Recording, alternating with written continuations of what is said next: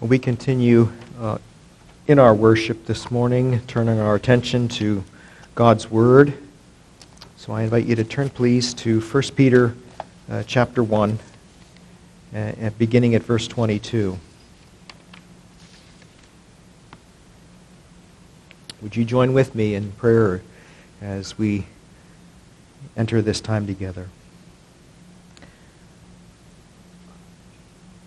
Heavenly Father, as we come to this time in our worship and continue that worship by opening your word together and studying it, considering it together, meditating upon it, we pray that the Holy Spirit will speak to each of our hearts, beginning with me, Lord. And that those who are present here and all those who are in the hearing of this word will respond to you, Lord, and that which you ask of us in faith. We thank you, Lord, that your word is truth.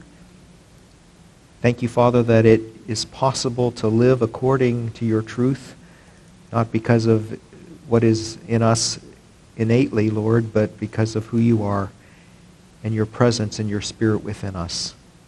And so, Lord, uh, change us like only you can as we come together in this time around your word. We ask this, Father, in Jesus' name. Amen. Well, we uh, come again to 1 Peter chapter 1, verses 22 through chapter 2 and verse 3. Uh, you will recall that uh, from last time that in this uh, section, which is really a, a, a unit, uh, thought, Peter is calling believers to love one another, as we saw in verse 22, both with brotherly love uh, and with agape love, which is God's kind of love. Uh, a type of love that is uh, self sacrificing, that is giving, the goal of which uh, seeks the very best for the one who is loved. Uh, and we saw that God Himself uh, is love, that that's part of His revealed character, according to 1 John 4 8 and 4 16, where both times John the Apostle directly declares God is love. We also saw last time that uh, not only is God love, but He communicates this uh, ability to love this type of love to each of us through the ministry of the Holy Spirit within us. Romans chapter 5 and verse 5 says, The love of God has been shed abroad in our hearts uh, through the Holy Spirit, whom He has given to us. So when you look at the characteristics of self sacrifice and giving and desiring the best for the one that you are showing love to, you might realize that I don't have that resource in myself. I don't have the ability to love as God does. But Paul says in Romans, yes, you do. if you have the Holy Spirit, you have the ability to love. I've given you that. In fact, Paul goes on to say in Galatians chapter 5 and verse 22 that the fruit of the Spirit is love. And you will recall that Jesus says one of the characteristics seen among his people, those whom he's redeemed, those who are his very own, the church, that becomes even a testimony to the world is the love that we demonstrate and show uh, towards one another. And I had a number of verses last week that I was not able to get to just for the sake of time. But, I, but just I wanted to sort of uh, bring to a conclusion one more thought on this concept of loving one another.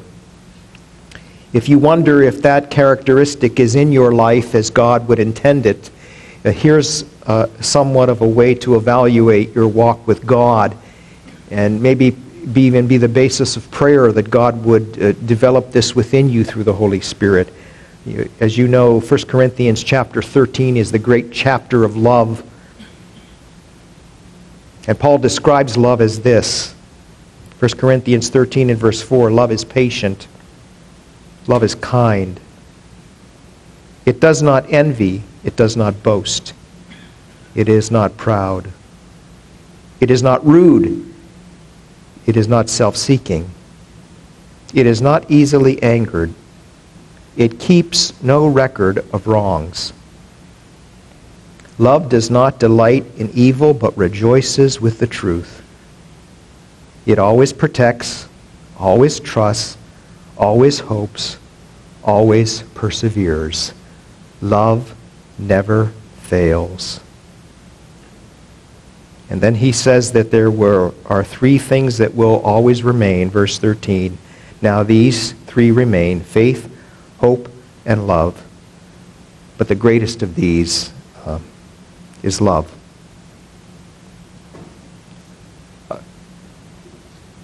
God's love is eternal. So, uh, what I need to ask myself, uh, in light of the exhortations to love one another, not only with brotherly love, but with agape love, and to do so fervently, is are my actions, my attitudes, and my words truly born from love and displaying love? If you feel that you're lacking in those qualities and seeing that in your life, there's hope. and that is just a reminder that we all need spiritual growth. We, we need to allow the Spirit of God to continually transform us. We never arrive at full sanctification in this earthly life. I know that there is a segment of the Christian church that believes in Christian perfectionism where you're supposed to be at a place in your spiritual state or where you do no longer sin. I had a roommate whose father believed that, and his son, who did not believe that, had many conversations with his dad and says, Well, what do you do when you, when you do sin? He says, I don't sin, but I make mistakes. So, redefining terms does not get us out of that, by the way. So Peter continues, uh, back, back to 1 Peter. If you were in 1 Corinthians, please turn back to 1 Peter. Um, he continues on with the exhortations, and it's important, uh, and, I, I, and we looked at this again, and I'm not going to preach last week's message, but you'll notice that in verses 23 through 25, he's talking about the Word of God, and I think that's important to keep in the context of where we're going today. And notice that he says that the Word of God is that which is the seed uh, which is uh, imperishable. God's Word is eternal. It's forever settled in the heavens. It does not change with time or with culture or with governments or anything else. There's a lot of discussion in our day about AI, artificial intelligence. In fact, there was an article that was talking about, some talk about uh, uh AI writing a new Bible. We don't need a new Bible. We have the Word of God. It's forever settled in the heavens.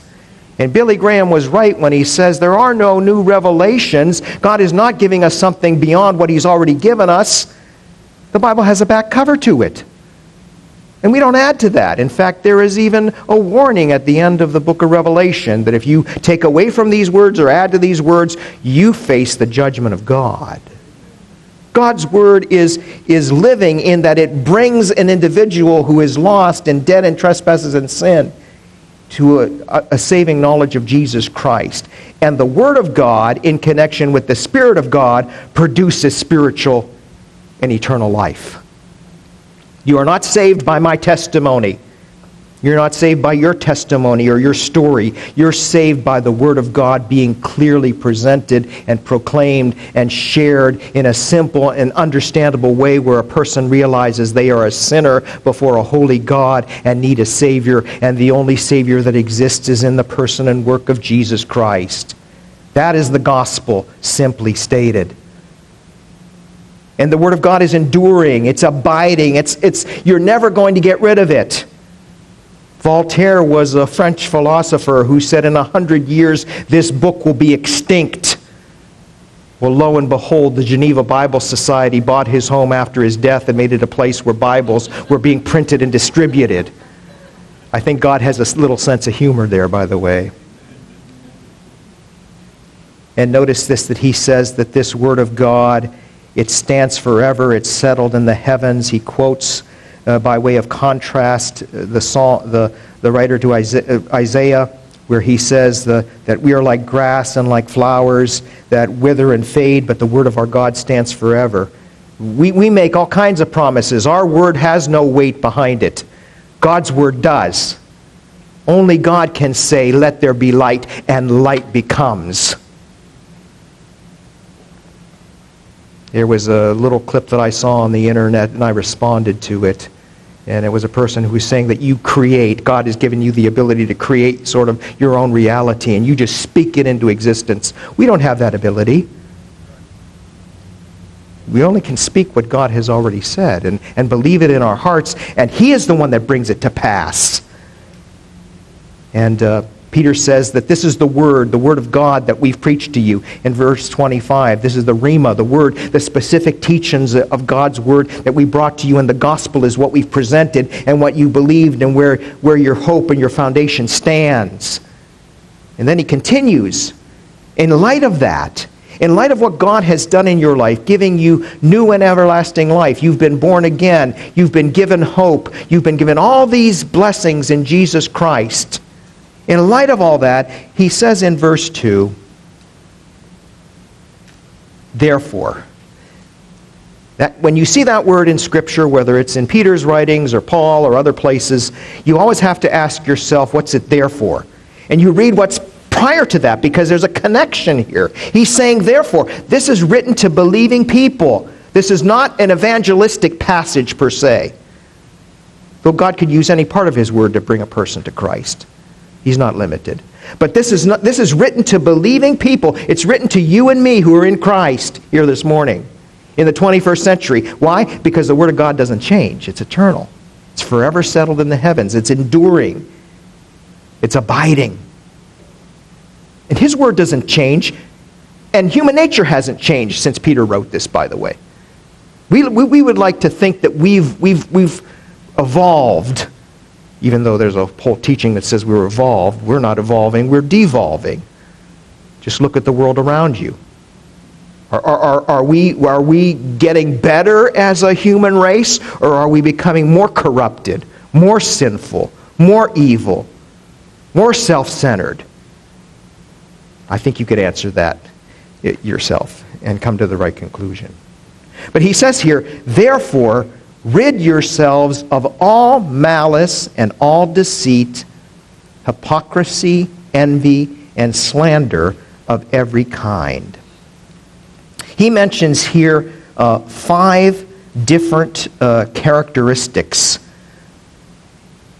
that are true of the, the human condition. Now, this is not an exhaustive list. He's just giving us a, a sample, a place to start.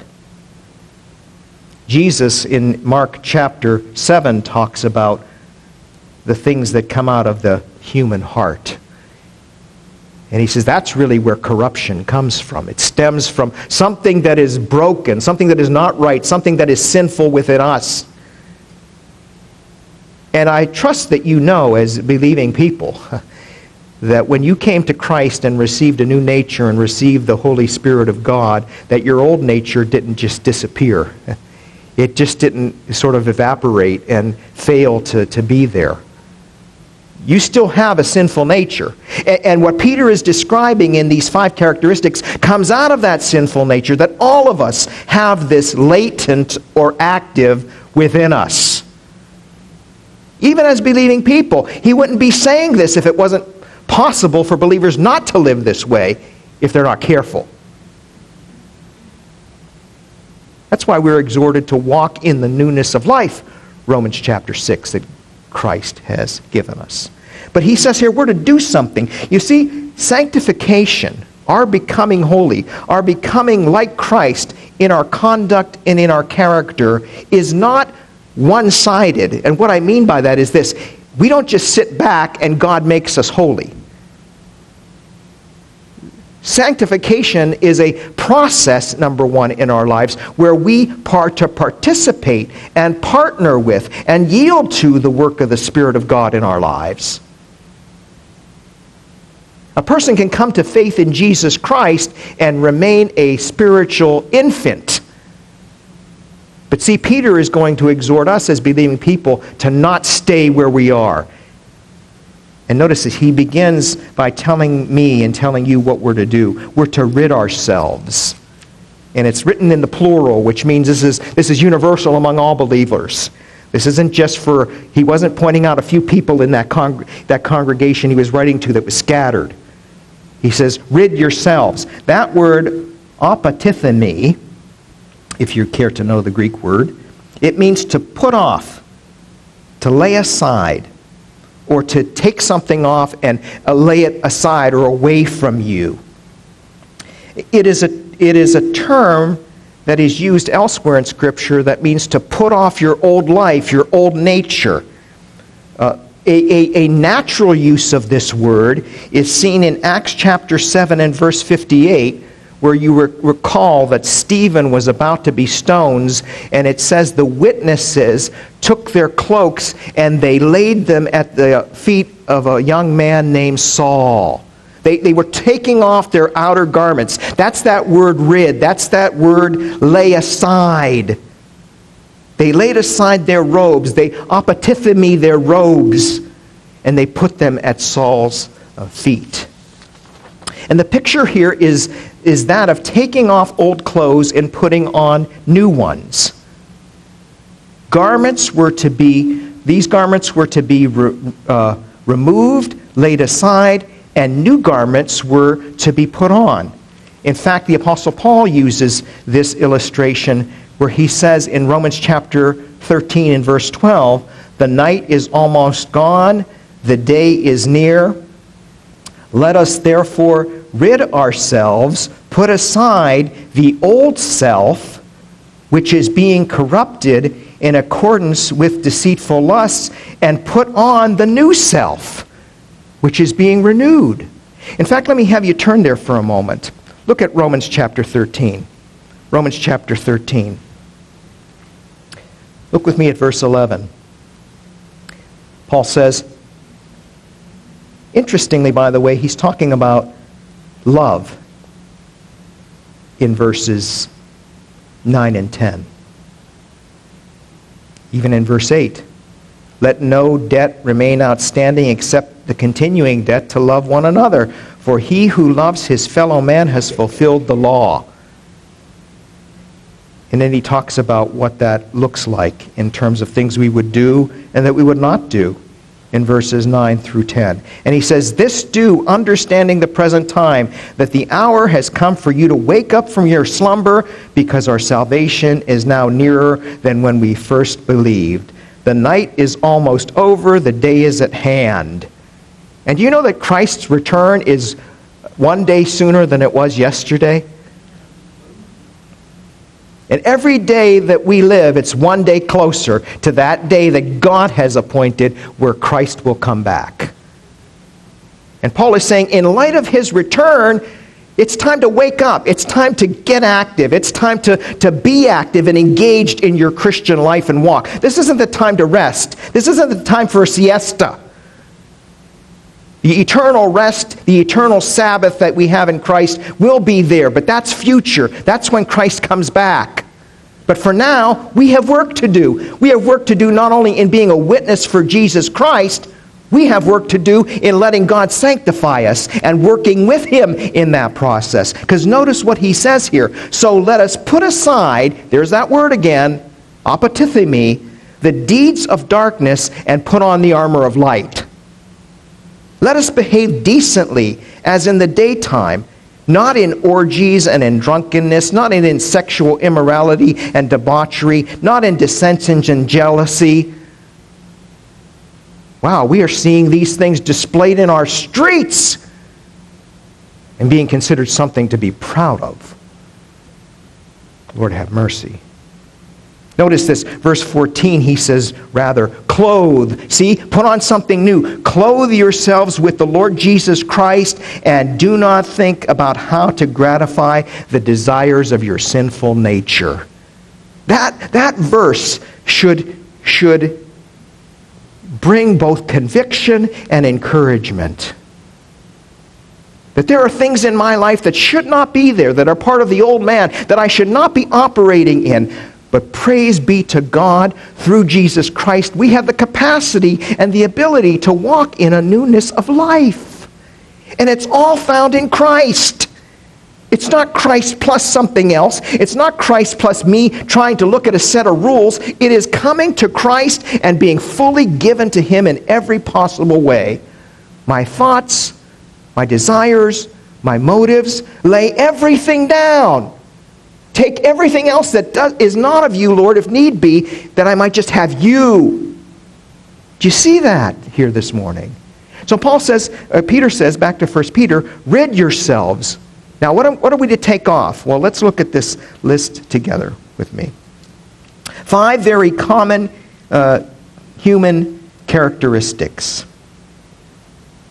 And I think one of the ways that we respond to this is that we say, Lord, help me to see these things in myself. And by the grace of God and by the work of Christ, to put them aside.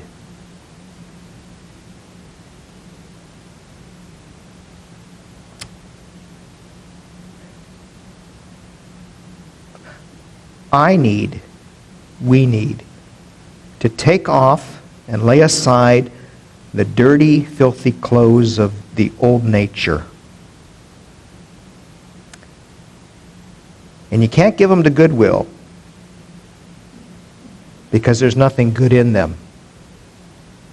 And Peter says these are the, these are the five things that I'm pointing out to you that, that, that need to be removed by God's work in your life. Rid yourselves, take off, and lay aside these things. Number one, all malice. Now, it's kind of interesting that he uses all and every throughout this thing. And the reason he does this is because these things can show up in all kinds of forms and find all kinds of expression in all different ways. And not just in the, the lost world outside, these can happen even in our Christian life and walk if we're not careful. He talks about malice. We're to lay aside all malice. What does he mean by that? Well, malice is described as wickedness and um, the desire to do harm to someone. Uh, it is a general word uh, it, it has with it the idea of having a vicious disposition, baseness, being evil spirited. I'm sure maybe some of us have probably used the, the expression, well, that person's just wicked. That, that's just evil. And, and, and where, did that, where did that evil come from? It didn't come from outside, it came from within. And Peter is saying you need to be discerning and put aside all, all wickedness, any evil that is a part uh, of your life. This type of attitude is ill will and is the motivation for harmful actions uh, towards others.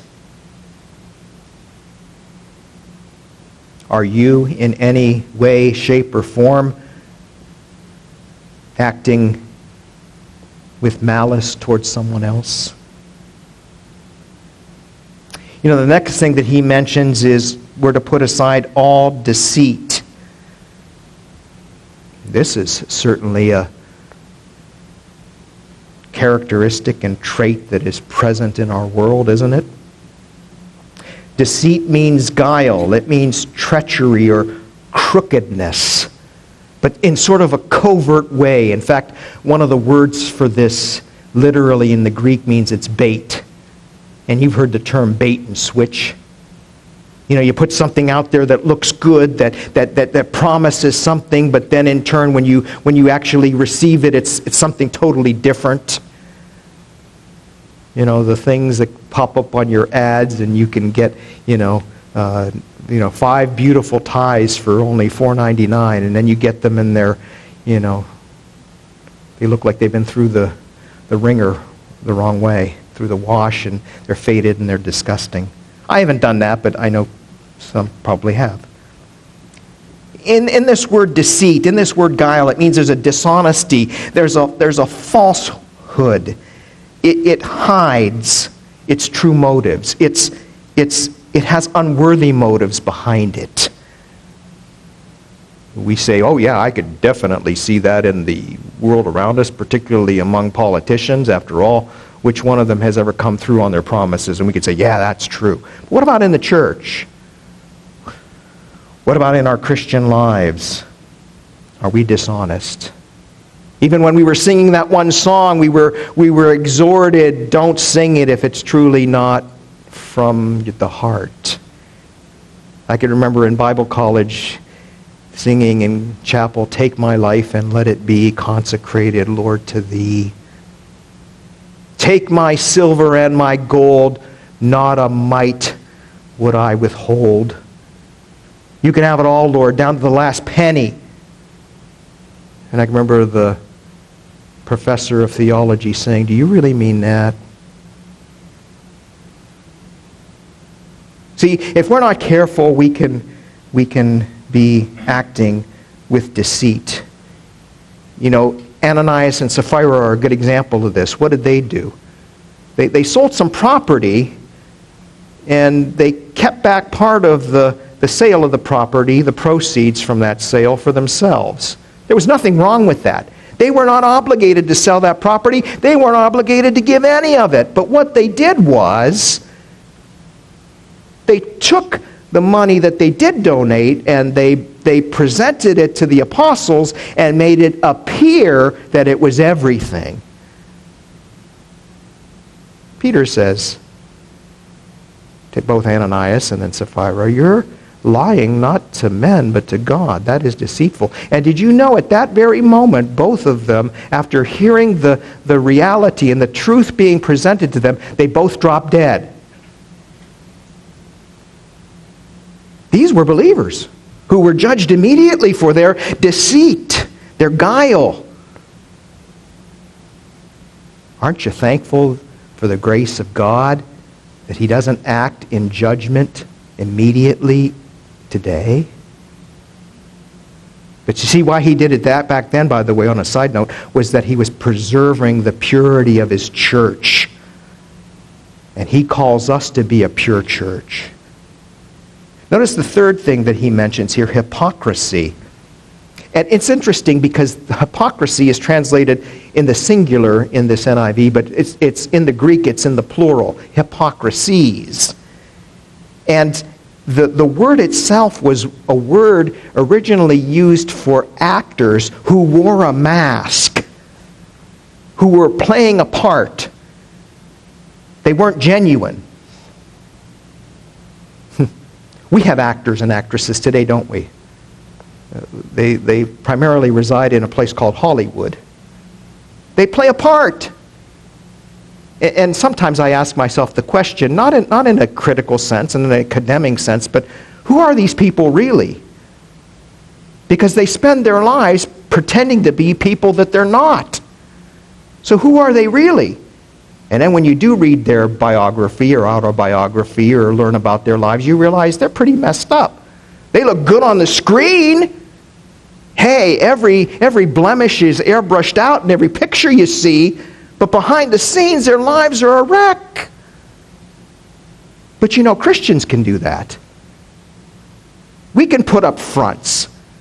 We can, we can act playing a part so much so that the world at times has looked at the church and says, it's full of hypocrites.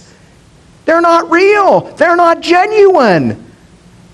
Your retort to that should be, well, come and join us. One more won't make a difference, now will it?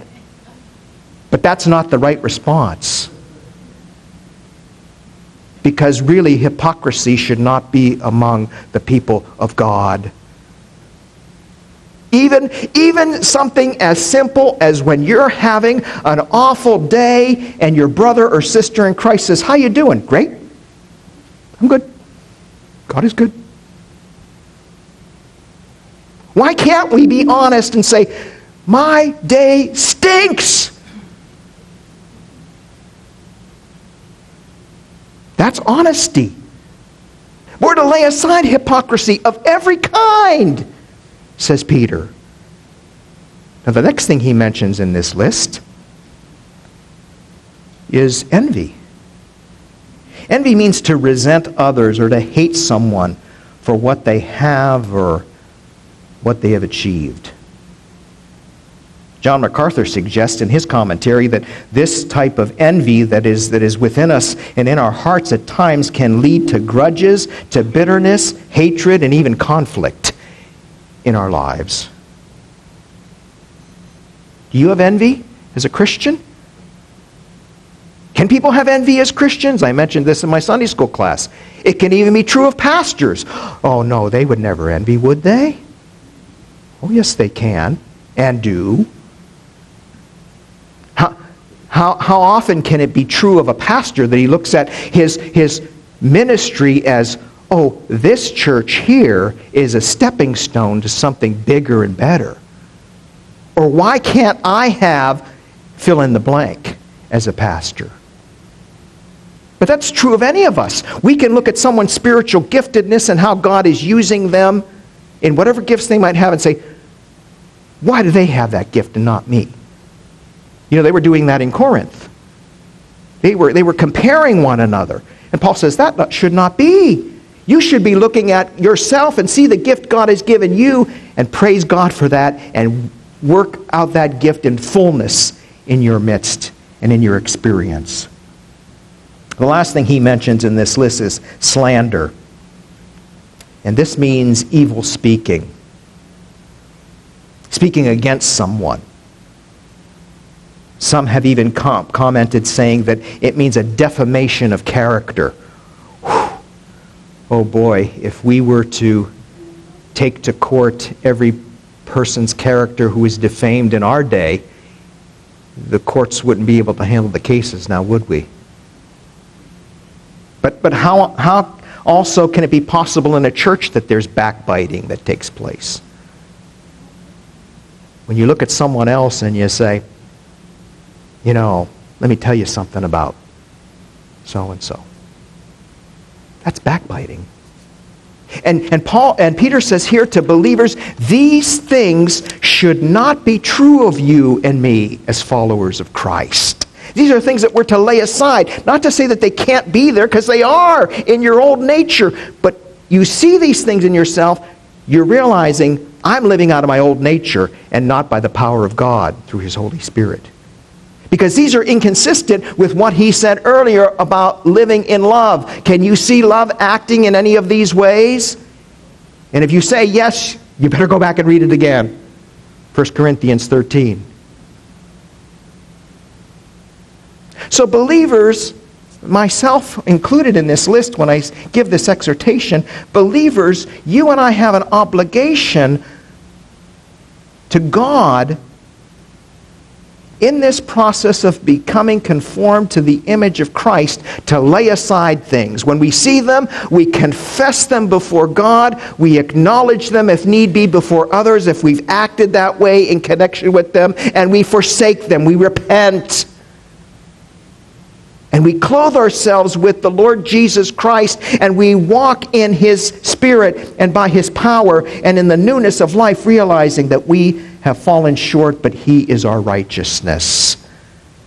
Not just in our standing before Him, but in our actions towards others. But how do we do that? How do I lay aside these things and replace that with what is holy? Well, Peter continues this, verse 2. Like newborn babies. Now, he's going to create an analogy for us here. And he says, like newborn babies, crave pure spiritual milk. Now, any of you who have had a, a baby, either your, is in your, yourself or in your family, or have taken care of a baby, you know that a newborn baby likes to eat does that baby not like to eat? If a baby doesn't eat, we say something is wrong. And, and you know, sometimes a newborn baby needs to eat every few hours because they're, they're, they're craving, they're, they're longing for nourishment so that they can grow. The, the, the, the amazing thing about a, a, baby from, from birth till to that first and second year is that the, the, all the things that are growing in that child are exponential. I mean, it's mind blowing. And they need nourishment. You know, that doesn't end when the child turns five or six. They may go through a, a fussy time with eating, but then they become teenagers. And then they each out of house and home. And, and they need to eat because they need that nourishment to grow. And then when once we become adults, we just eat because we like to. but Peter is saying here, you're to have the attitude as newborn babes desire, long for pure spiritual milk. And, and, the way that that's understood is that it's the pure spiritual milk of the Word. Some translations use that. I don't want to get into the technical, technical things of the Greek with the, the term there, but it means, in connection with the context, remember how I mentioned the Word of God earlier, that it's the Word of God that he's talking about. You need to crave the Word of God. And why do you do that? So that you might grow up in your salvation. One of my favorite preachers, as you know, is J. Vernon McGee. And uh, when he, in his retirement years, he did the Through the Bible where he you know, went, goes through the Bible in five years. And, and when he would get to certain passages like this, he says, you know, he says, a lot of times, he says, um, I got tired as a pastor just burping a bunch of spiritual babies. It's time to grow up. And, and don't you wish sometimes, maybe, maybe, maybe it wouldn't happen because it probably wouldn't be said in a Christ like attitude. But wouldn't you like to say sometimes to your fellow brothers and sisters in Christ, oh, grow up already? And, and, and that's true for me. Grow up already. You should be beyond this, is what Peter's saying. Don't stay a spiritual baby. There is a place for you, like the man whom Jesus healed that was born blind and came to saving faith in Christ, where he says, This is all I know. I once was blind, but now I see. That's a starting point. The writer of the Hebrews says, I want to bring you along in your faith. I want to teach you more about the things of God and of Christ, and I can't. I got to go back to giving you pablum and baby food because you can't handle the meat of the word. And so we need to have this attitude towards the Word of God that we crave it. We crave it. We long for it. But you know, sometimes we read the Word of God and we say, I'm not getting anything out of it. Are you praying about it? Are you rereading it? Are you meditating upon it? Are you asking God to reveal Himself through His Word to you? Or are you just doing the snippet? I'll just have a snack on the Word of God because I'm too busy. But yet I'll scroll on my phone, and I'm saying this about me for an hour, looking at nonsense kittens and dogs. Not the cats so much, but dogs. You know what I'm saying. You, you know. It's nice that we have the technology we do and the media we do, and we have all these services that we can subscribe to. But the danger is that we can binge watch even good things for hours and hours and hours to the point that it's one or two in the morning and you're exhausted and you can't go to sleep, but I don't have time for the Word of God. And you know why you don't have an appetite for the Word of God? Is because you're filling up on spiritual junk food. And sometimes that spiritual junk food can even be, forgive me, it could even be devotionals. As good as they are, as wonderful as they are, as insightful as they are, why aren't you in the Word? Do you know that A.W. Tozer, a man that the Alliance has put up as a modern day prophet, you know how he got the insight that he did? He got on his knees with this book and said, Lord, teach me your Word. I want to know you. And let me show you one more example. I know it's a little over time, but I want to show you one example of this. Turn back to the Old Testament book of Exodus. Old Testament book of Exodus. And here Moses had, had just come down from the mountain and saw the people acting unbecomingly, worshiping a golden calf. And he intercedes for them in chapter 32. And he's having this prayer conversation with the Lord in Exodus 33 and verse 12. He says, Moses said to the Lord, You've been telling me, lead these people, but you have not let me know whom you will send with me. You have said, I know you by name, and you have found favor with me. That is God's word to Moses that he's repeating back to him. And so he says, verse 13, If you are pleased with me, teach me your ways so that I may know you and continue to find favor with you. Now think about this where Moses was in his experience and in his walk with God. He was in Egypt and saw God miraculously send 10 plagues while he spared his own covenant people. He came to the Red Sea where, where the Egyptians were hot on their tail and God parted the Red Sea and they went across on dry land. He came out into the wilderness and the people were thirsty and he struck a rock and God gushed water out and provided for them. You would think that Moses knew God. He had just come down from the mountain after 40 days and he heard God speak his Ten Commandments, write them on tablets of stone, and give him all the instructions about how his people were to live, the tabernacle, and all these things. And you'd think that Moses was mature. He knew it all. He knew more than anybody else. And notice what he prays Teach me your ways so that I may continue to find favor with you. I want to know you more, God. Does that reflect your heart in your walk with Christ? I listened to a tremendous podcast. It was only a few sessions out of the entire thing by Sinclair Ferguson talking about what it means to be in Christ. And my friends, for as much as I've studied the scriptures and what little I think I know, I was blown away to realize there is so much more in Christ that is for me because God loves me in Christ to know Him that I need to know Him better. And you know what Peter says here as he concludes this? He says, You're to have this desire to know God through His Word, to let Him teach you, let Him instruct you, let Him transform you, let Him change you in conjunction with His Word by the work of the Spirit to do that. Why are you doing that? Now that you have tasted that the Lord is good. See, when you and I came to faith in Jesus Christ, we just got a taste of what God has for us. And we realized in salvation that God is good. All the time, God is good. Peter is saying, you know what, believer? You know what, Christians scattered? You know what, Christians under persecution? You know, Christians suffering for the sake of Christ? You know what you should be doing in that context? Seeking to know Him more seeking to follow him more, seeking to obey him more, not because of who you are, but because of who he is. And the only way that you discover how you can live that Christian life is by knowing Jesus Christ.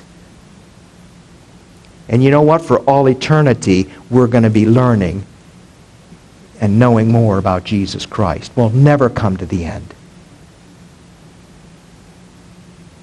So, like newborn babes, crave pure spiritual milk so that you might grow up in your salvation now that you have tasted that the Lord is good. Shall we pray?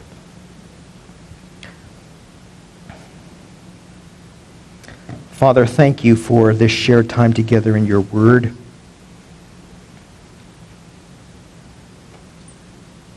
Both in the study of it for me, Lord, and in the delivery of this today, it's been convicting. For I realize, Father, that there's so much in me that needs to be conformed to Christ. And I'm sure, Lord, that it is true for all your people who take your word to heart and have ears to hear. I would pray for myself, Father, and all who are in the hearing of this word to once again come to Christ. To confess our, our sins, our, our failures, our shortcomings, our living out of the old nature which comes so naturally to us. To lay aside those things. And we can only do that, Lord, by the power of your Spirit. And even in that, it's a process. And so, Lord, help me, help us to once again come to Christ and to give him praise that our sins are forgiven by virtue of the cross and his shed blood. You're accepted in the beloved, but also that Christ is our holiness. He is our sanctification and how we need him all the more. So help us, Lord, to follow Christ, to desire Christ, to know Christ, and to do so, Lord, with a hunger and a thirst for your word in which we find Jesus who can only satisfy. And so, Father, we give ourselves once again to you. Seal this word to our hearts, we pray, in Jesus' name. Amen.